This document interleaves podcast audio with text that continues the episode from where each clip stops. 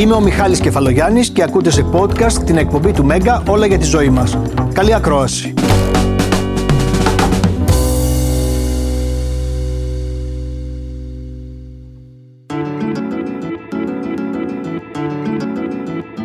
Περισσότεροι από εμάς προβληματίζονται κάθε φορά που φτάνουν στο ταμείο του σούπερ μάρκετ και πρέπει να πληρώσουν πλέον. Ε, και όταν τους μιλάς για υγιεινή διατροφή, πραγματικά εξοργίζονται. Το είδα και από τα μηνύματά σας όταν ετοιμάζαμε αυτή την εκπομπή. Καθώς λένε ότι δεν μπορεί να υπάρξει υγιεινή διατροφή σε μια εποχή ακρίβειας. Εμείς λοιπόν πήραμε αυτό και θέλουμε να σας δείξουμε ότι μπορεί και να υπάρξει και να έχει τις ρίζες στη μεσογειακή διατροφή και να τα καταφέρουμε να φάμε υγιεινά όσο πιο οικονομικά γίνεται.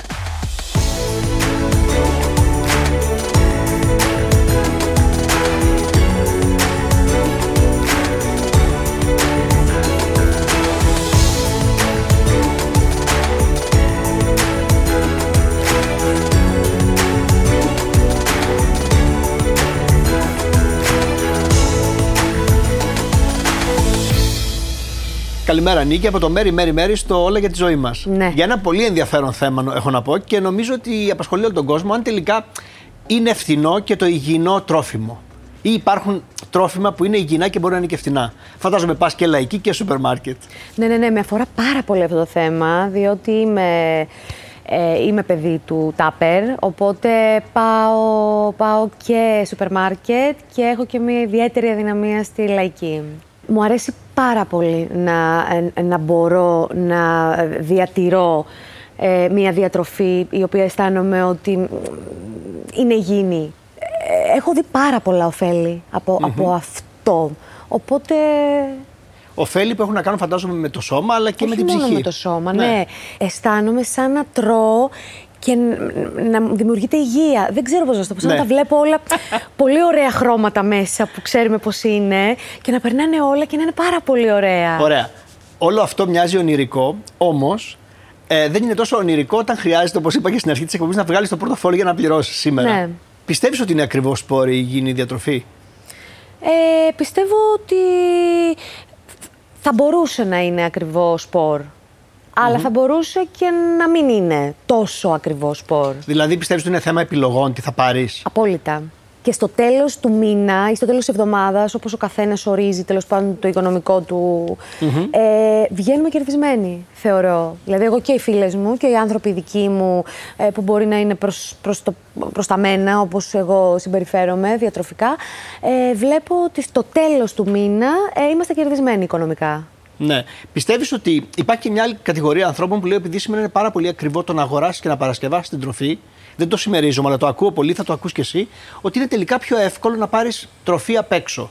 Ότι θα σου κοστίσει περίπου το ίδιο. Ή διαφωνείς με αυτό; Εγώ νομίζω ότι εκείνη τη στιγμή που το παίρνουμε είναι φτηνό, θεωρούμε ότι είναι φτηνό, αλλά αν το δούμε σε βάθος χρόνου. Είναι πολλά λεφτά. Είναι πολλά λεφτά.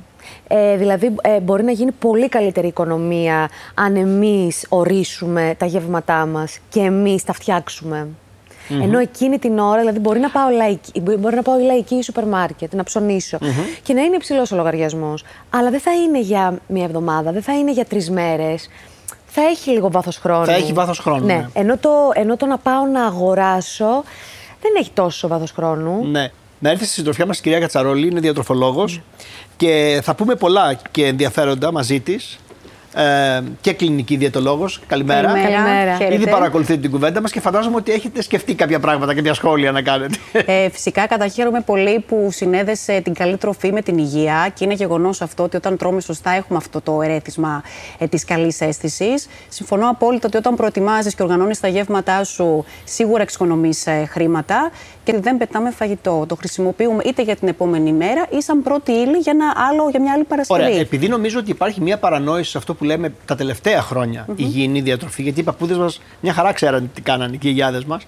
Ε, θέλω λίγο να το ξεκαθαρίσουμε. Η υγιεινή διατροφή για πολλούς ανθρώπους σήμερα σημαίνει ότι παίρνουν όλα τα τελευταία trends, τους τελευταίους σπόρους, τα superfoods, όλα αυτά και ας πούμε βασίζεται εκεί η διατροφή μου και εντάξει, μπορεί να μην, και να μην φάω και όσπρια, μπορεί και να μην φάω και ε, πολλά λαχανικά, αλλά κάνω υγιεινή διατροφή. Το λέω Ακριβώς. γιατί ως trend. Είναι πολύ σημαντικό να ορίσουμε τα ποιοτικά χαρακτηριστικά της μη υγιεινής Η μειωμένη κατανάλωση φρούτων και λαχανικών, η αυξημένη κατανάλωση κόκκινου και επεξεργασμένου κρέατος, επεξεργασμένων τροφίμων, της ζάχαρης, ε, καθιστούν όλη αυτή τη διατροφή μη υγιεινή. Ένας κούκος δεν φαίνει την άνοιξη. Δηλαδή, αν ένα άτομο χρησιμοποιεί, για παράδειγμα, κάποια υπερτροφή, αλλά σε ένα πλαίσιο φαγητού το οποίο είναι όπως το περιγράψαμε, δεν σημαίνει απαραίτητα ότι ακολουθεί μια υγιεινή διατροφή. Εγώ θα κάνω το λίγο το δικηγόρο του διαβόλου τώρα και θα σας πω ότι μπορεί να φτιάξεις το πρωί, ας πούμε, με ένα γάλα mm-hmm. ένα ε, σέικ και να βάλεις μέσα πάρα πολλούς ε, καρπούς, ναι. φρούτα ε, και να είναι πάρα πολύ υγιεινό. Ούτε το πολετό εφ όμως, γιατί εδώ θα πρέπει να, να κοιτάξουμε και την ποσότητα. Γιατί η καλή διατροφή δεν ισορροπεί μόνο στην καλή ποιότητα, ισορροπεί ανάμεσα στην καλή ποιότητα και στην καλή ποσότητα. Οπότε Αλλά όλα είναι δηλαδή αυτά αυτή η τάση να τα βάλουμε όλα μέσα σε ένα ε, blender, ναι. πούμε, και να φτιάξουμε το σούπερ. Γίνεται ε, πρωινό. θερμιδική βόμβα και μάλιστα είναι ένας λόγος για τον οποίο πλέον βλέπουμε άτομα τα οποία τρέφονται πάρα πολύ υγιεινά. Να ε, έχουν κιλά, παραμερίσει μπράβο τις ποσότητες στην άκρη και ουσιαστικά παίρνουν βάρος. Και εκεί που θέλω να σταθώ πολύ, σε πολύ εύστοχο σχόλιο, ότι αγνοούμε δυστυχώς σήμερα ότι η καλύτερη διατροφή είναι αυτή που είχαν οι παππούδες μας. Ναι. Που τρώγανε λιτά και φτωχικά. Και η αλήθεια είναι ότι αυτό το shaker, αυτά που έχει μέσα, αν τα υπολογίσεις πόσα δίνεις μηνιαίως για να τα έχεις στο ντουλάπι σου, είναι πάρα πολλά λεφτά. Ναι, αυτό μου είχε συμβεί ένα μεγάλο διάστημα. όταν έτσι ήταν, είχε πρωτοβγεί και ήθελα να το δοκιμάσω, γιατί το δοκιμάζω ότι έχει να κάνει με τη διατροφή. Ε, ό,τι Ciro Carpó ό,τι σπόρο μου λέγανε στο, στο δρόμο, ό,τι σπόρο μου λέγανε στο γυμναστήριο, ό,τι, ό,τι, ό,τι. Τα έπαιρνα τα. Και φυσικά πάχερνα. Δηλαδή, ε, ήμουνα και κάποια στιγμή συνειδητοποιώ ότι. Ε, Την υπερβολή. Πρέπει Ή, ήταν υπερβολή και είχες αντίθετο. Φαντάζομαι ότι αυτό κόστιζε και στη τσέπη σου. Γιατί το ξέρω.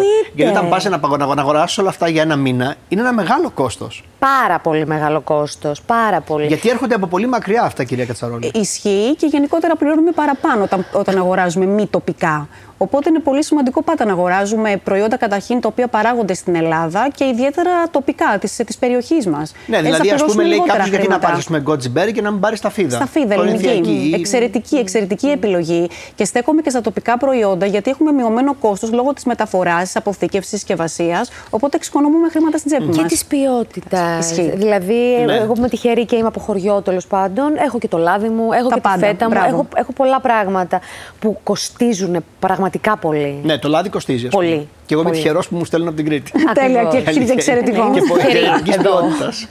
Ε, Τέλος πάντων, μπορεί να κοστολογηθεί η υγιεινή διατροφή; Πολλοί θεωρούν το να ακολουθήσουν μια υγιεινή διατροφή είναι ακριβή και δεν μπαίνουν για, και για αυτόν τον λόγο. Ναι, ε, μα να σας πω κάτι. Ναι. Θα σας πω τώρα και θα δούμε και την κάρτα. Αλλά πάρα πολλοί άνθρωποι στην κάρτα αυτή, mm-hmm. συγγνώμη που σας διακόπτω για να τη δείτε, για να, θα σας δώσει και αφορμή για να μου ναι. απαντήσετε. Ε, στο, η υγιεινή διατροφή ναι. το έγινε πιο ακριβή είναι Καταλητικά η ναι. πλειοψηφία. Ναι. μιλάμε για. Σχεδόν οι περισσότεροι απάντησαν αυτό. Ναι. Απαιτεί πολύ χρόνο, συμβάλλει στην εξοικονόμηση τροφής και είναι πιο εύκολη στην Ελλάδα. Εγώ διάλεξα το τελευταίο γιατί πιστεύω ότι είναι πιο εύκολη στην Ελλάδα. Ισχύει. Ότι δηλαδή είμαστε τυχερή χώρα πολύ. σε αυτό το κομμάτι. Ε... Αλλά σας λέω, όλοι, mm-hmm. σχεδόν 80% έγινε πιο ακριβή. Και πήρα και πολλά μηνύματα inbox, ναι. οργισμένα, που λέτε τι, τι μας λέτε τώρα, ποια υγιεινή διατροφή; Ξέρουμε και γνωρίζουμε και βιβλιογραφικά ότι σε περίοδους οικονομικής ύφεσης ή σε ομάδες ατόμων έτσι, με χαμηλό εισόδημα, οι διατροφικές συνήθειες πάντα τείνουν να γίνονται χειρότερες, γιατί η επιλογή βασίζεται στο πόσο θα χορτάσω στη μικρότερη τιμή.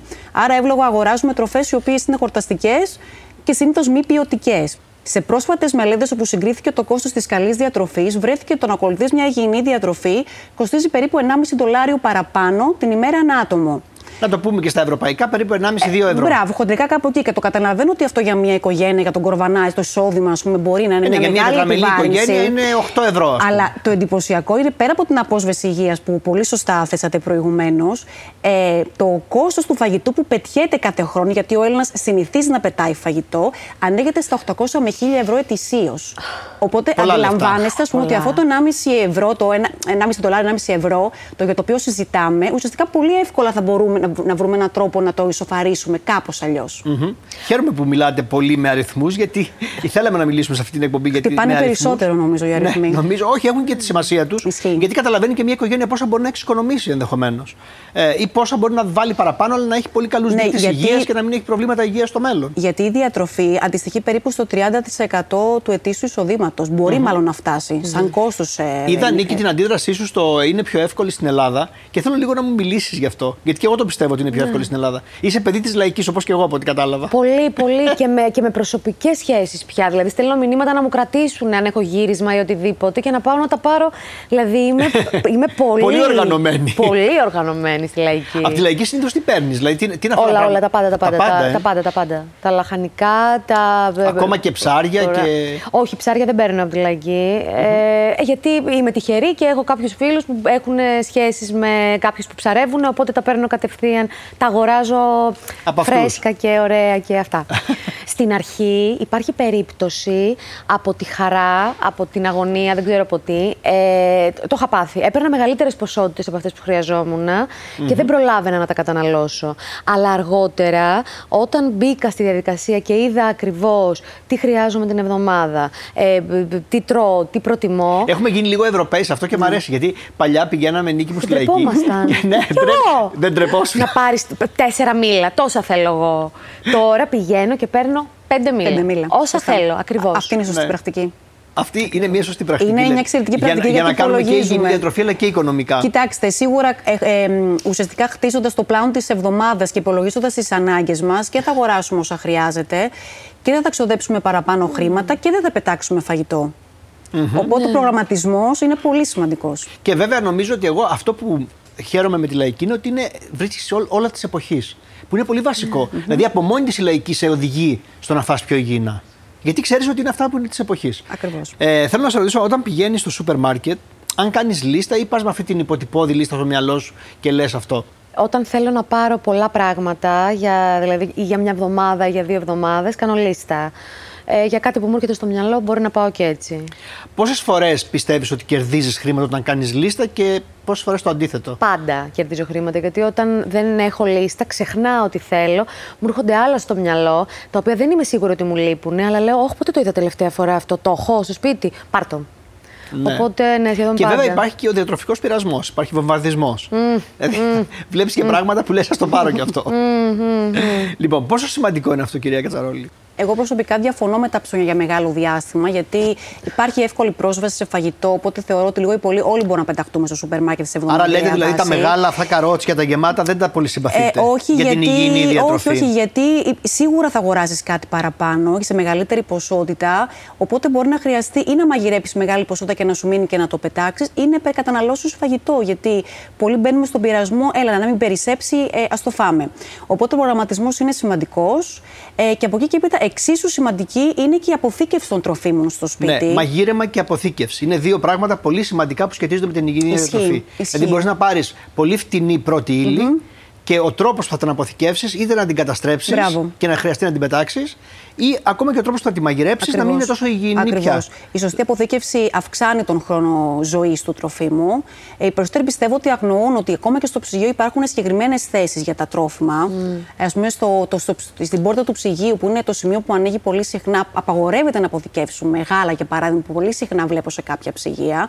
Ε, υπάρχει συγκεκριμένη θέση, μάλιστα, στο μέσο του ψυγείου. Τα φρούτα και τα λαχανικά στα ειδικά σιρτάρια, γιατί έχουν τέτοιες θερμοκρασίες που αυξάνουν τον χρόνο επιβίωσης σε γαλακτοκομικά και σε φρούτα που είναι περισσότερο ευπαθή. Ε, Επίσης, βάζουμε μπροστά-μπροστά τα τρόφιμα τα οποία είναι κοντά στη λήξη τους, έτσι ώστε να τα βλέπουμε και να τα καταναλώνουμε πιο γρήγορα. Και τα τρόφιμα τα οποία να αποθηκευτούν στο ντουλάπι, για παράδειγμα, ξέρω εγώ, οι, οι, ντο- οι πατάτες, οι ντομάτες για παράδειγμα, θα πρέπει να βρίσκονται σε ένα σκιερό, μη υγρό μέρος, προκειμένου να αυξήσουμε τον χρόνο ζωής. Και εσύ, ε; Δεν είσαι η μόνη. Ανάποδα. δηλαδή με το γάλα μου χτύπησε ντάν. Ε, Εννοείται εκεί το, το, το γάλα. επισημαίνω γιατί οι περισσότεροι αποθηκεύουν το γάλα στο ψυγείο. Ε, είναι λάθος. Εκεί αποθηκεύουμε ή το νεράκι, για παράδειγμα, ε, ή κάποια Εννοείται στην πόρτα καρικέσματα του στην ψυγείου. πόρτα του ψυγείου. Πρέπει να μπαίνει ναι, ναι, πιο ναι. σε άλλη- Πρέπει να μπαίνει μέσα. Ε, και από εκεί και έπειτα πέραν της καλής αποθήκευσης οπωσδήποτε, ε, είναι πολύ σημαντικό να τα μαγειρέψουμε και όπως πρέπει. Ε, οπότε μαγειρεύω τις ποσότητες που αναλογούν σε μένα ή στην οικογένειά μου. Εάν περισσέψει φαγητό, σίγουρα το καταψύχω. Μπορούμε να χρησιμοποιήσουμε την τεχνική της αποθήκευσης. Πάντα βέβαια με ειδοποιημένο το φαγητό, για να μην πετάμε και πάλι ό,τι περισσεύει. Και φυσικά, αν περισσέψει κάτι, μπορεί να χρησιμοποιηθεί σαν πρώτη ύλη. Ξέρω, ακόμη και στο όσπριο μπορώ να το αλέσω και να κάνω μία λυφή που μπορώ να χρησιμοποιηθεί αργότερα σε ένα σάντουιτς.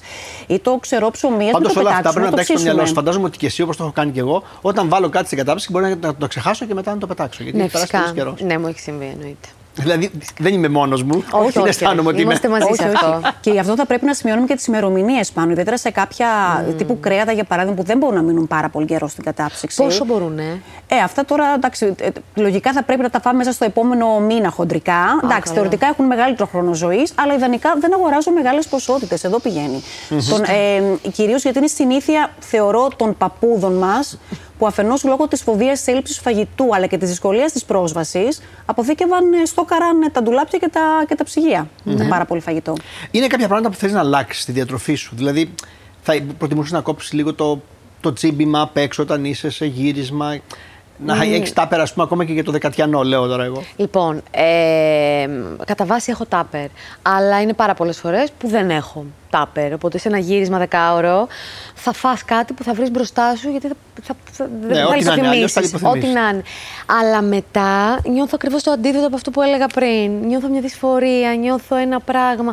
Οπότε για να προλάβω αυτό, προσπαθώ τουλάχιστον πάντα να έχω μέσα στην τσάντα μου κάτι το οποίο έστω και λίγο να μπορεί να μου κόψει την πείνα Έχεις σκεφτεί ότι αυτή η οικονομία που κάνεις με την υγιεινή διατροφή στο σπίτι σου μπορεί να χαραμίζεται από το τσιμπολόγημα μικρών πραγμάτων απ' έξω, από ένα φούρνο, από ένα. που κυρίως είναι τα γλυκά αυτά; Ε, βέβαια μπορεί. Ε, βέβαια μπορεί. Ή, ή που- που μπορεί να σε. που δεν μπορώ, άμα τα δω και δεν έχω πει ότι τώρα το έχεις κόψει. Δεν γίνεται. Και το βλέπω και μικρό και λέω: Ελά, εντάξει, τι θα Αυτό. κάνει τώρα; Με μικράκια, τόσα. Και λέω: Ε, καλά. Τρώω 6, 8, 10, αλλά το μικρό γίνεται πάστα. Ναι, σωστά.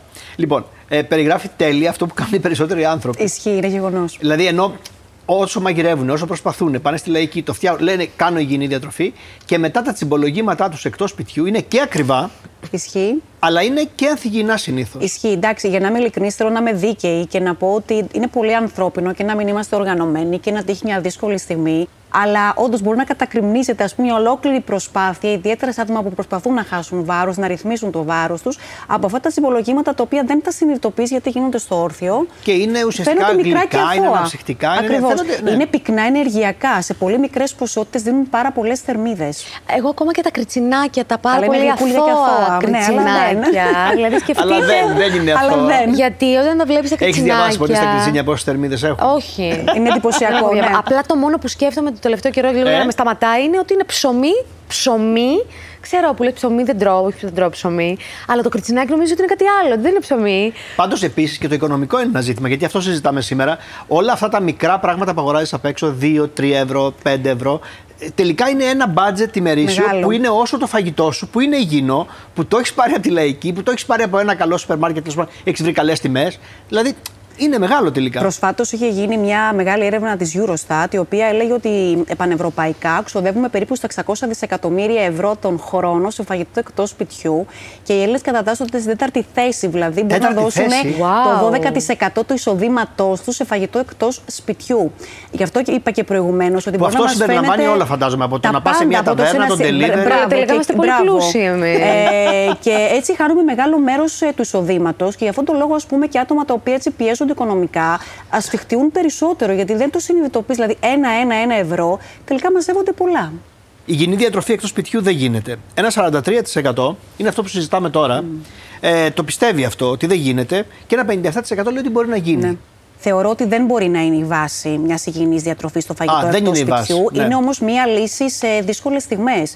Γιατί λόγω περιορισμού χρόνου, λόγω κακής προετοιμασίας. Εντάξει, αυτό που είπε η όλοι Νίκη, μπορούμε να ας πιαστούμε πούμε. εξαπίνει, μπράβο, ας πούμε, και να μην έχουμε να φάμε. Ε, αλλά θεωρώ ότι η βάση θα πρέπει να αφορά ξεκάθαρα στο φαγητό του σπιτιού. Γιατί κακά τα ψέματα είναι μια πρώτη ύλη, όπως αναφέρομαι προηγουμένως, που δεν έχω επιλέξει εγώ. Την έχω διαλέξει εγώ. Οπότε σίγουρα μπορεί να είναι καλύτερη. Μπορώ να ρωτήσω κάτι. Ναι. Ε, το, το- το- τα τελευταία χρόνια, λίγα χρόνια, ε, έχουν, και τα μαγαζιά έχουν μπει σε αυτή τη διαδικασία με τα πιο healthy Ναι, γεύματα τρόφιμα, ναι. και πιο. ε, ε, τα οποία ε, είναι πιο ακριβά από το να πάω στο φούρνο, σίγουρα, αλλά σου δίνει και μία αίσθηση, Αίσθηση, ότι. ναι. Και πάλι όμως, όχι τόσο. Όσο να το φτιάξεις στο Όσο σπίτι. να το σου. φτιάξεις στο σπίτι. Γιατί το έχουν αυτή, αυτή την αίσθηση, την έχουν πολλοί άνθρωποι. όταν μου σερβίρεται φαγητό, έχει ο άλλος αποφασίσει για εμένα τι θέλει, να- τι θέλει να βάλει μέσα. Είναι μια επιλογή πάρα πολύ ωραία, πάρα πολύ έξυπνη από το να φάω κάτι πολύ τυποποιημένο, αλλά θεωρώ ότι θα πρέπει να γίνεται περιστασιακά, να γίνεται συστηματικά. Τα προϊόντα ολικής άλεση είναι πιο ακριβά από τα λευκά. Ένα 78% λέει ναι. Το πιστεύουν αυτό. Και τελικά αυτό είναι μύθος. Ε, γενικότερα είναι λίγο πιο ακριβά τα προϊόντα ολικής άλυσης. Λίγο όμως. Λίγο, ε, αλλά θε, είναι στα πλαίσια αυτής της ε, της διαφοράς της τιμής που. Εντάξει, για κάποια πορτοφόλια προφανώς ε, θα το σκεφτούν διαφορετικά, αλλά για όσους θέλουν να μπουν, ας πούμε, σε μια καλή διατροφή, είμαι σίγουρη ότι θα το επιλέξουν. Γιατί αυτό το οποίο τελικά δεν μπορεί να μετρηθεί εύκολα είναι αυτή η απόσβεση υγείας που τελικά θα κάνεις, όχι σήμερα, σε βάθος χρόνου. Εσύ τα χρησιμοποιείς περισσότερο; Τα χρησιμοποιώ, τα χρησιμοποιώ. Ε, αλλά... Έχεις αποκλείσει τα λευκά τελείως ή όχι; Ε, α- αναδιαστήμα, κατά διαστήματα τα αποκλείω. Ε, αλλά αν θέλουμε να βάλουμε και το οικονομικό, σε περιόδους που, μ, που είμαι πιο Πιεσμένη, πλουσία. ναι. Πιο large. Πιο large. Ε, βασικά όχι, σε περιόδους που δεν είμαι τόσο large. Ε, μ, μπορώ να ακολουθήσω μια καλή διατροφή, για το μυαλό μου τουλάχιστον, και χωρίς να απαραίτητα όλα τα προϊόντα να είναι ολικής άλεσης. Μπορεί να κόψω κάτι άλλο Για να μπει και αυτό. να βάλω, ξέρω Ναι. εγώ, το μακαρόνι. Δηλαδή, και αυτό το έχω κάνει. Αλλά προτιμώ ξεκάθαρα το άλλο όταν με βοηθάει και η τσέπη μου. Ναι, η ολική άλεση. Και δεν έχει μεγάλη απόκληση. Όχι, δεν, έχει μεγάλη, μεγάλη διαφορά. Ούτε απόκληση. στη γεύση ούτε στην τιμή τελικά. Ναι. Χωρίς νόημα υγιεινή διατροφή αν δεν τρως βιολογικά. Εδώ είναι τεράστιο θέμα. Ναι. Ένα 21% το πιστεύει αυτό. Αλλά μου κάνει εντύπωση ότι προφανώς επειδή οι άνθρωποι δεν θέλουν και δεν μπορούν να δίνουν τόσα χρήματα. Δυστυχώς. Πολλές φορές οι τιμές, εγώ που τις έχω δει και στο σούπερ μάρκετ, μπορεί να είναι και Πολλαπλάσιες. δύο φορές πάνω. Ισχύει, είναι γεγονός. Είναι διπλάσιες πολλές φορέ. Εντάξει, δικαιολογεί και το κόστος της 79% παραγωγής, ναι. λέει ότι εντάξει, ό,τι και να φας μπορεί να είναι υγιεινό. Δηλαδή, ακό- μπορεί να φας ας πούμε φακές που να μην είναι βιολογικές. Ακριβώς. Ή μπορεί να φας, ξέρω εγώ, μια σαλάτα που να μην είναι βιολογική. Ακριβώς. Αλλά είναι καλύτερο το να τρως τη σαλάτα από τις φακές από το να τρως, ξέρω εγώ, μια πανσέτα. Λέω τώρα εγώ. Ισχύει. ε, για όσους το αντέχει το πορτοφόλι τους, θεωρώ ότι θα ήταν μια επιλογή ε, το να τρώνε βιολογικά. Αλλά ακριβώς αν επιλέγεις να τρώσει εποχικά, ε, θεωρητικά, ας πούμε, τουλάχιστον στα φώτα και στα λαχανικά, που εκεί περισσότερο νομίζω ότι στηριζόμαστε στη βιολογική, στα, στα βιολογικά τρόφιμα, θα έχεις και τη μικρότερη ε, δυνατή επιβάρυνση σε, σε φυτοφάρμακα, για παράδειγμα. Εσύ είσαι των βιολογικών, τα κυνηγάς; Όχι, δεν τα κυνηγάω. Εγώ, Όχι, ε. μ-μ. δεν ξέρω όταν θα δω στον πάγκο το, το λαχανικό που σπαρταράει. μου κάνει πιο, πιο υγεία. Υγιεινό, ναι. Μου κάνει υγεία από το άλλο. Εντάξει, μάλλον δεν, δεν ξέρω. Ναι, και ότι μου έχει πει κιόλας και ο. Μήπως, ό- μήπως όμως έχει να κάνει και με την αμφισβήτησή σου κατά πόσο τα βιολογικά είναι πραγματικά βιολογικά. Γιατί και Έχει. αυτό είναι ένα θέμα που Ναι. το, πολλοί κόσμος το σκέφτεται, δεν το λέει φωναχτά, αλλά το σκέφτεται. Και εγώ το σκέφτομαι, δεν το λέω φωναχτά. το σκέφτομαι. Εδώ τι απαντάει η επιστήμη; Εντάξει, όταν, είναι έχουν πιστοποιημένο, πιστοποιήσεις, εντάξει, ναι. όταν είναι πιστοποιημένο ένα τρόφιμο, περνάνε πάρα πολύ αυστηρούς ελέγχους. Οπότε πράγματι είναι βιολογικό. Πράγματι είναι βιολογικό. ναι. Ωραία. Να το κρατήσουμε αυτό. Είναι μύθος ότι τα κατεψυγμένα έχουν θέση στην υγιεινή διατροφή. Εδώ μοιράστηκαν οι απαντήσεις. 42% λέει ναι, 58% λέει όχι. Τελικά έχουν θέση. Έχουν θέση, φυσικά και έχουν θέση. Έχουν θέση καταρχήν γιατί μπορούν να λύσουν προβλήματα χρόνου. Α, βοηθάει στο χρόνο. Και της εποχικότητα, έτσι. Κάποια. Δηλαδή, μπορώ εγώ να θέλω να φάω φασολάκι, για παράδειγμα, ξέρω εγώ, μέσα στον χειμώνα. Οπότε δεν θα το βρω φρέσκο. Μπορεί να έχω καταψύξει ή αυτό που εμπορικά έχω αγοράσει, ή αυτό που έχω αγοράσει από το χωριό μου, για παράδειγμα, και το έχω καταψύξει και το μαγειρεύω μέσα στον χειμώνα. Οι πηγές πρωτενη σε μια υγιεινή διατροφή κοστίζουν περισσότερο. Λοιπόν, εμείς βάλαμε ένα ψάρι εδώ, αλλά δεν είναι μόνο αυτές οι πηγές πρωτενη, είναι και οι Ναι. Ισχύει. φακές. Ναι, ισχύει. το λέω αυτό γιατί πολλοί μπορεί να μπερδεύτηκαν. Ένα 76% πάντως, βλέποντας το ψάρι προφανώ, Ναι, προφανώς. είπε ότι κοστίζει ακριβότερα. Και καλά κάνει και το λέει, γιατί πραγματικά κοστίζει. Κοστίζει παραπάνω και για το κρέας κοστίζει αρκετά. Ιδιαίτερα, αν θες να αγοράσεις ένα καλό κρέας, ένα άπαχο κρέας, σίγουρα θα ξοδέψεις περισσότερα χρήματα. Αλλά θα πρέπει να κρατήσουμε κατά νου ότι το κρέας δεν είναι η μόνη πηγή πρωτενη. Φυσικά, γιατί μιλάμε και για τη φυτική πρωτενη και για τα αγαπημένα όσπρια, τα οποία αν τα συνδυάσουμε έξυπνα, δηλαδή τα, χρησιμο... τα συνδυάσουμε για παράδειγμα με υδατάνθρακε, ρογοφακέ με ρύζι, ρεβίθι με μανέστρα για παράδειγμα, σχηματίζονται έτσι καλύτερα αμινοξέα που πηγαίνουν κοντά στην πρωτενη του κρέατος. Οπότε είναι και αυτά μια εξαιρετική ιδέα. Και είναι και πολύ φτηνά. Εσύ έχεις πολλά όσπρια; Έχεις βγάλει το κρέας σχεδόν καθόλου; Δεν τρως ή. Ε, και αυτό ένα περίοδο το έχω δοκιμάσει όλα εγώ στη διατροφή Ναι. μου. Το έχω κόψει το κρέας, έχω ξαναρχίσει, το έχω ισορροπήσει. Τώρα σε τι φάση. Ε, Τώρα είσαι; είμαι στη φάση που είναι όλα. Είναι όλα. ναι. Και από, με τα έλαια πώς τα πας, δηλαδή τι έλαια βάζεις, ας πούμε; Μόνο ελαιόλαδο. Το λέω γιατί έχει γίνει πολύς λόγος για τα. Γαλικαρίδε. Το, για- Όχι, όχι για άλλα λάδια. Όχι, δεν Α. λέω για τα λάδια. Λέω για τα λάδια που, για τα έλαια που υπάρχουν ας πούμε, στα μεγάλα ψάρια, που Ναι. είναι επίσης ακριβά αυτά τα ψάρια. Για τα έλαια που υπάρχουν στο αβοκάντο και σε άλλες τροφές. Οκ. Το υπολογίζεις όμως οικονομικά το Φυσικά ψάρι; καλά και το υπολογίζω. Εννοείται ότι το Δηλαδή, μια υπολογίζω. κάνει. οικογένεια, κυρία Κασταρόλη, που θέλει να φάει ας πούμε, δύο ή τρεις φορές το ψάρι τη βδομάδα, είναι λίγο δύσκολο. Ε, είναι δύσκολο οικονομικά, είναι γεγονός. Εντάξει, εκτός αν έχεις πρόσβαση, ας πούμε, γιατί έχεις κάποιο γνωστό, οπότε μπορεί να τα αγοράσεις ε, καλύτερα. Αλλά και εδώ τα κατεψυγμένα όμως τα. Γιατί η ελληνική, ας πούμε, έτσι, η χτιοκαλλιεργία έχει κάνει τρομερές πρόοδου. Ε, οπότε θεωρώ ότι θα βρίσκουμε πάλι καλά προϊόντα. Δηλαδή, για μια οικογένεια που θέλει να φάει ψάρι και δεν μπορεί να στηρίξει το φρέσκο ψάρι, θα μπορούσε να αγοράσει και κατεψυγμένο επίσης. Ναι, επίσης πρέπει να πω εγώ ότι βλέπω δύο κατηγορίες ψαριών mm-hmm. που εσείς λέτε ότι είναι και καλύτερα ενδεχομένως τα αφρόψαρα. Πάντα στη λαϊκή υπάρχει ας πούμε η κατηγορία που είναι η πιο ακριβή, που κάνουν 15-20 mm-hmm. το κιλό, και υπάρχει και αυτοί που κάνουν από 2-3 ευρώ μέχρι 10 ευρώ το κιλό. Καταρχήν θα σας πω το απλό παράδειγμα ότι η σαρδέλα την οποία παλιότερα ταΐζανε στις γάτες και κυριολεκτό, τώρα πιάσουμε βρίσκεται και στα πιο ακριβά εστιατόρια. Ναι. Ε, δηλαδή ένα τόσο ταπεινό ψάρι ε, έχει εξαιρετικά ωφέλη με ένα εξαιρετικό λίπος. Οπότε, όταν η εποχή της Σαρδέλας που αρχίζει προς το καλοκαιράκι, μέχρι να γίνει έτσι παχιά μέσα στο, στον Αύγουστο, μπορούμε να την έχουμε. Υπάρχει και η παγίδα του υδατάνθρακα. Γιατί το λέω αυτό, Γιατί πολλοί άνθρωποι ε, προσπαθούν ε, να κάνουν οικονομία και να κάνουν και υγιεινή διατροφή και λένε ότι θα περιορίσουν τις ποσότητες, αλλά βάζουν πολύ υδατάνθρακα. Δεν ξέρω αν εσύ το έχεις κάνει και αυτό κατά περιόδους. Καλό δηλαδή, το έχω κάνει. Μακαρόνια, ρίσκα. Το αγαπάω το φαΐ, το λατρεύω. ε, ναι, και να πω κάτι. Και έχεις σκεφτεί αν το κάνεις για λόγους οικονομίας ή όχι; Όχι, δεν το έχω σκεφτεί. Είναι εύκολη λύση σίγουρα. Ναι. Είναι εύκολη, εύκολη λύση. λύση. Γιατί γυρνάω, δεν έχω κάνει τίποτα, βγάζω τα μακαρόνια, τα φτιάχνω, τρώω. Μέσα σε ένα τέταρτο. Καταρχήν, κακώ το δαιμονοποιούμε. Γιατί Άρα, είναι... ούτε ο υδατάνθρακα πρέπει να λείπει από την Καθόλου το αντίθετο. σα ίσα δεν πρέπει να το δαιμονοποιούμε τον υδατάνθρακα. Πρέπει να υπάρχει στη διατροφή μας. Απλά ε, αυτό που πρέπει να προσέξουμε είναι Άμα μπορούμε φυσικά να το αγοράζουμε να είναι ολικής άλεσης και σίγουρα την ποσότητα και πώς το μαγειρεύουμε. Γιατί το μακαρόνι είναι τελείως αθώο αν το φάω σωστή ποσότητα. Αθώο, πρώτη φορά το ακούω από Είναι αθώο γιατί αν το φάω σε μια σωστή ποσότητα και το φας, ας πούμε, ξέρω εγώ, με μια κόκκινη σαλτσούλα ή με φρέσκα ντοματίνια για παράδειγμα, διατροφικά είναι πολύ ισορροπημένο και οι θερμίδες του είναι ελεγχόμενες. Αν όμως το πλακώσουμε στις κρέμες γάλακτος και δίπλα, ας πούμε, έχουμε, ξέρω εγώ, ε, και ένα σωρό άλλα ή ένα τόνο τυρί από πάνω, σίγουρα γίνεται ένα γεύμα παύλα βόμβα. Οπότε εδώ παίζει ρόλο η ποσότητα και ο τρόπος που το έχουμε μαγειρέψει. Mm-hmm. Μπορώ να ρωτήσω ναι. κάτι. Ε, όσον αφορά όμως το πόσο μετά γρήγορα ξαναπεινάμε. Ισχύει. Αυτό είναι γεγονός ότι η βατάδρακα δεν κοραίνει. Mm. Δηλαδή στις δύο ώρες έχουμε ξαναπεινάσει. Α, τώρα έθεσε ένα τεράστιο ζήτημα ναι. γιατί πολλοί λένε ότι με την υγιεινή διατροφή πεινάνε εύκολα. Ειδικά αν γυμνάζονται. Δεν, δεν, δεν συμφωνείτε με αυτό; Ε, θεωρώ γενικότερα ότι ίσως δεν έχουν κάνει σωστή χρήση είτε των ποσοτήτων είτε των τρόπων. Γιατί ενώ που τα συνδυάζουν μεταξύ τους, γιατί πλέον ξέρουμε ας πούμε, ότι το timing της λήψης του φαγητού και ο τρόπος που το συνδυάζουμε θα αυξήσει τον κορεσμό. Για παράδειγμα, ας πούμε, ε, πάντα λέμε για τη σαλάτα η οποία πρέπει να προηγείται του γεύματος, έπειτα mm-hmm. να ακολουθεί η πρωτενη και στο τέλος να μπαίνει το κομμάτι του δατάνθρακα του γεύματο, δηλαδή σαλάτα, μπιφτέκι, ρύζι για παράδειγμα. Γιατί έτσι έχουμε καλύτερη έκρηση, ε, καλύτερη απόκριση ουσιαστικά στο, στο μεταγευματικό ζάχαρο, άρα κρατιόμαστε χορτάτη για περισσότερη ώρα. Ωραία, και για να κλείσουμε, θέλω να μου πείτε και οι δύο πολύ σύντομα. Ποιο είναι το, εσύ δηλαδή, ποιο, ποιο θεωρείς ότι είναι η μεγαλύτερη οικονομία που κάνεις με την υγιεινή διατροφή; Το γεγονός ότι δεν πετάς φαγητό, το γεγονός ας πούμε ότι καταφέρεις να τρέφεσαι υγιεινά χωρίς να ε, έχεις ας πούμε και μεγάλη επιβάρηση στα οικονομικά σου, επειδή επιλέγεις τοπικά προϊόντα, ας πούμε, επιλέγεις πρωτενη όπως είναι οι φακές ή άλλα πράγματα, αντί για κρέας; Εγώ νομίζω οικονομικά ε, ε, εμένα με έχει βοηθήσει πάρα πολύ το τάπερ, που επανέρχομαι σε αυτό. Ε, δηλαδή ότι δεν πετάω το φαγητο μαγειρεύω και θα είναι το ποσό που θα δώσω στο σούπερ μάρκετ, το οποίο εμένα αυτό όμως θα μου κρατήσει όλες τις μέρες της δουλειάς μου.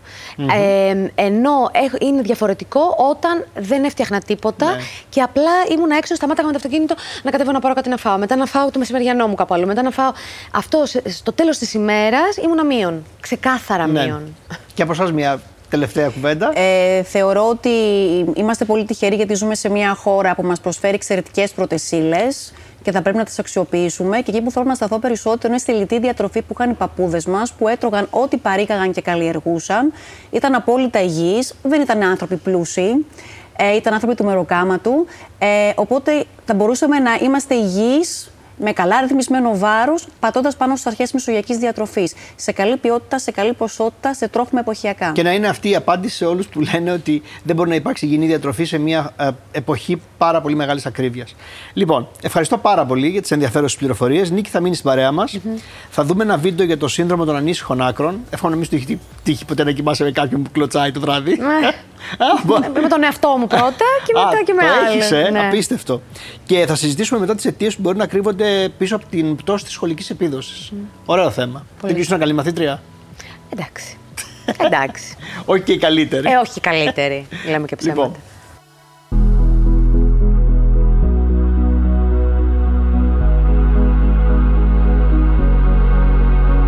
Το σύνδρομο ανήσυχων ποδιών είναι μια νευρολογική διαταραχή κίνησης των άκρων. Οι ασθενείς έχουν μεγάλη δυσκολία στο να περιγράψουν τα συμπτώματά τους, αλλά αυτό που περιγράφουν όλοι είναι μια καταμάχητη επιθυμία στο να κινήσουν τα πόδια τους, λόγω μιας δυσάρεστης αίσθησης που έχουν σε αυτά. Το περιγράφουν πολύ σαν ηλεκτρικό ρεύμα, σαν κνισμό, σαν φαγούρα. Πολλοί το περιγράφουν και σαν ένα ανατριχιαστικό συνέστημα.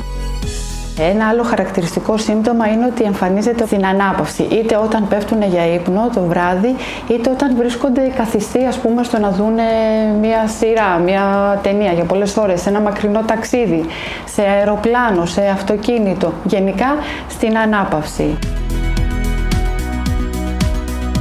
Συνήθως δεν υπάρχει από κάτω κάποια υποκείμενη σοβαρή νόσος. Πολλές φορές όμως συμβαίνει σε ασθενείς οι οποίοι υπάρχουν από νόσο του Πάρκινσον, σε ασθενείς με χρόνια νεφρική νόσο και πολύ συχνά σε άτομα που υπόκεινται σε αιμοκάθαρση σε εγκυμονούσες πολύ συχνά στο τρίτο τρίμηνο της εγκυμοσύνης ε, μπορεί να εμφανίσουν ενός ανήσυχων ποδιών τα οποία εξαφανίζεται συνήθως μετά τον ένα μήνα από το ντοκετό σε αγχώδεις ε, ανθρώπους, σε άτομα που πάσχουν από περιφερική νευροπάθεια, σε άτομα που έχουν έλλειψη σιδήρου.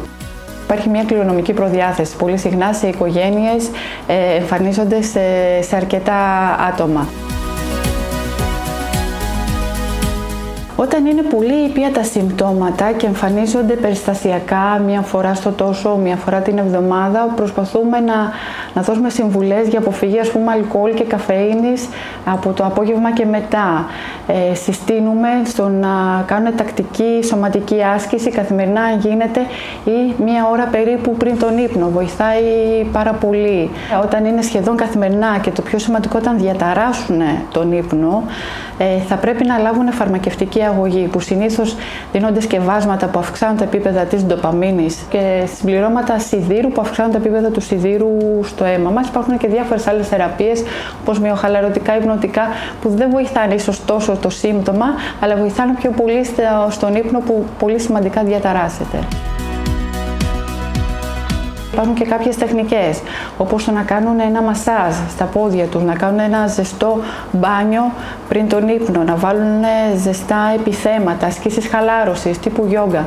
Βοηθάνε αρκετά στο να μειωθούν εκείνη την ώρα τα συμπτώματά τους.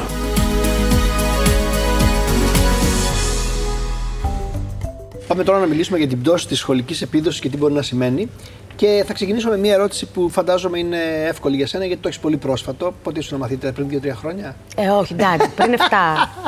ε, τίποτα, καλά, τι να λέμε κι εμείς. Ε, γεια σας, κυρία Παρασκευοπούλου.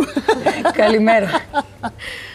Ε, Πώς ήσουν ως μαθήτρια, ε, Ευχάριστη, χαριτωμένη. ε, αν αυτά εννοείται. Ε, δεν ήμουνα, δεν ήμουνα του 20, ούτε του 19 ή του 18 ή του 17. Ήσουν όμως, ε, είχες καμπανεβάσματα, ήσουν. Είχα. Είχες. Είχα, ναι. Είχες προσέξει ποτέ πότε έπεφτε η επίδοσή σου; Μπορεί να έχει ερωτευτεί ένα αγόρι, ας πούμε, ή Ναι. μπορεί να, ήταν, να συνέβαινε κάτι άσχημο. Ναι. Ή όχι. Τότε δεν μπορούσα να το, Καταλάβεις. να το καταλάβω, αλλά τώρα αν το δω λίγο απ' έξω και το παρατηρήσω, ε, αυτό παίζει πάρα πολύ σημαντικό ρόλο, ε, το, το αγόρι. Ε, βέβαια. Ε, μ, ε, το άγχος για κάτι, να προλάβω όλα, να μην ε, αυτό, να προλάβω το εξωσχολικό, θα, θα, θα το κάνω αυτό, Παναγία μου γράφουμε τεστ, Παναγία μου, λίγο όλα αυτά ε, με, Σε με- μπλόκαραν. με μπλόκαραν, με κλείνανε. Μμμ. Κυρία Πασκευόπουλου, πώς τα ακούτε αυτά; Όλοι όσοι έχουμε περάσει από το σχολείο έχουμε ζήσει αντίστοιχα πράγματα και μπορεί και μια πολύ μεγάλη χαρά, ξέρετε, να μας αποδιοργανώσει από την σχολική μας επίδοση. Βέβαια, Τι εντάξει, σημαίνει μειωμένη επίδοση, Καταρχάς να, το- να το πούμε για να το καταλάβουν και οι γονείς. Και έχει να κάνει, φαντάζομαι, από τον ήπιο μέχρι και το λύκειο. Ακριβώς. Αν μπορούμε να δώσουμε ένα γενικό ορισμό, θα λέγαμε ότι είναι όταν ένα παιδί δεν μπορεί να ανταπεξέλθει στις γνωστικές μαθησιακές απαιτήσεις της τάξης που φυτά. Από εκεί και πέρα αυτό μπορεί να είναι, ξέρετε, είτε ξαφνικό στην πορεία των σχολικών ετών, είτε μπορεί να ξεκινήσει από μια μικρή ηλικία και κλιμακούμενα να αυξάνεται. Α, να πάμε στην πρώτη περίπτωση. Δηλαδή, εγώ είμαι του 20 και ξαφνικά γίνομαι του 17, του 16. Αυτό είναι πρόβλημα; Αυτό το ξαφνικό λοιπόν, Ναι. συνήθως το συναντάμε στην εφηβεία. και στην προεφηβεία, όπου αρχίζουν πάρα πολλά πράγματα να προκύψουν στη ζωή των παιδιων Εκεί λοιπόν πραγματικά δεν είναι να ανησυχεί κανείς με την έννοια της μαθησιακής δυσκολίας. Είναι ένα κομμάτι μέσα στην καθημερινότητα των παιδιών. Ωστόσο, Αξίζει τον κόπο φυσικά ένας γονέας να φροντίσει το παιδί που θα παρουσιάσει μια τέτοια ξαφνική μειωμένη επίδοση. Συνήθως σχετίζεται με κάτι ψυχοσυναισθηματικό, κάτι που μπορεί να έχει προκύψει στη ζωή του παιδιού, κάτι πολύ θετικό ή κάτι που το έχει αναστατώσει ιδιαίτερα. Όπως και το άγχος που είπες. Ένας πολύ βασικός και όσο πλησιάζουμε στις πανελλαδικές ή στις εξετάσεις προς το πανεπιστήμιο, τα παιδιά μπλοκάρουν πάρα πολύ όταν υπάρχει αυτό το άγχος και ξαφνικά βλέπεις εκεί που όλα είναι πολύ καλά, μαθητές του 19, ξαφνικά να πέφτει η επίδοση γιατί απλά μπλοκάρουν τη στιγμή που θα έρθει η ώρα να αποδώσουν σε ένα γραπτό ή σε μία εξέταση. Ενώ έχουν κάνει όλη την προετοιμασία, έχουν ναι. διαβάσει και όλα αυτά.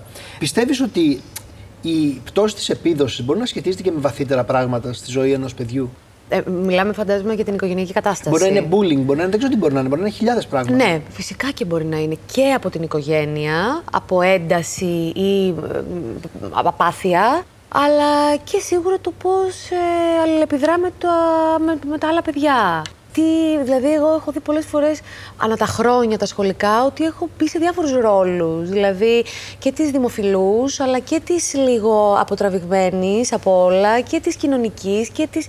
Δηλαδή έχω περάσει από διάφορα. Mm-hmm. Και Οι γονείς σου θυμάσαι πώς αντιδρούσαν σε αυτές τις, τα σκαμπανεβάσματα των βαθμών; Εμένα, ας πούμε, θυμάμαι πιο πολύ η μητέρα μου, ε, δεν ήταν επικριτική. Μου λέει εντάξει, δεν πειράζει. Σήμερα μου λέει αυτό, θα αύριο θα γράψεις, ας πούμε.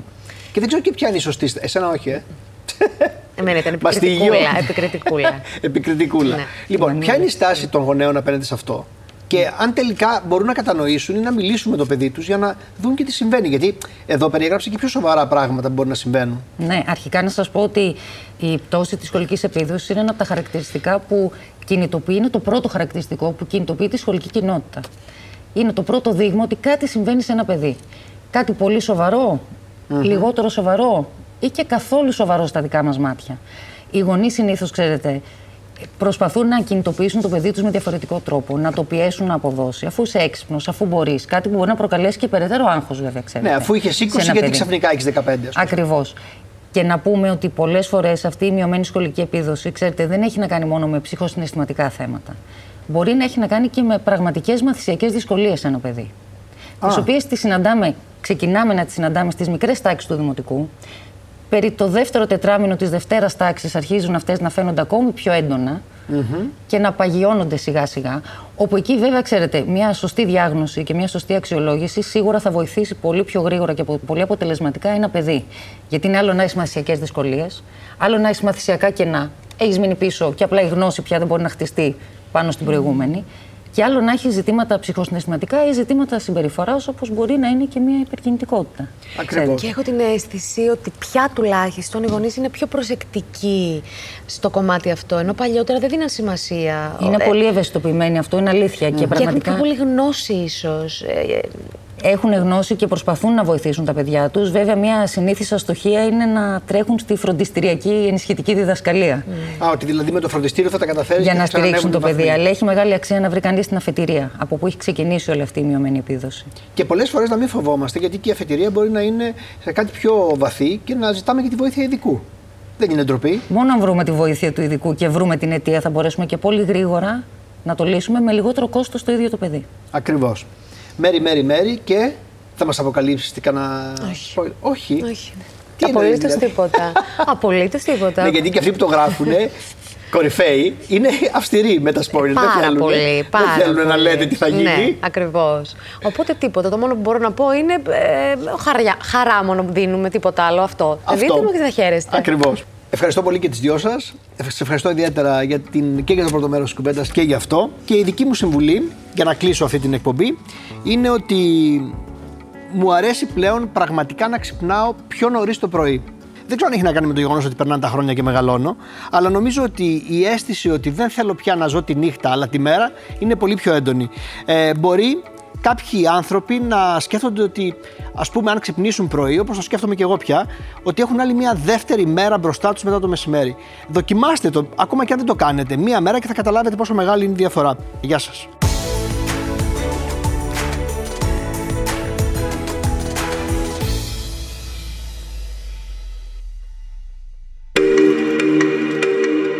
Alter Ego Media. Podcast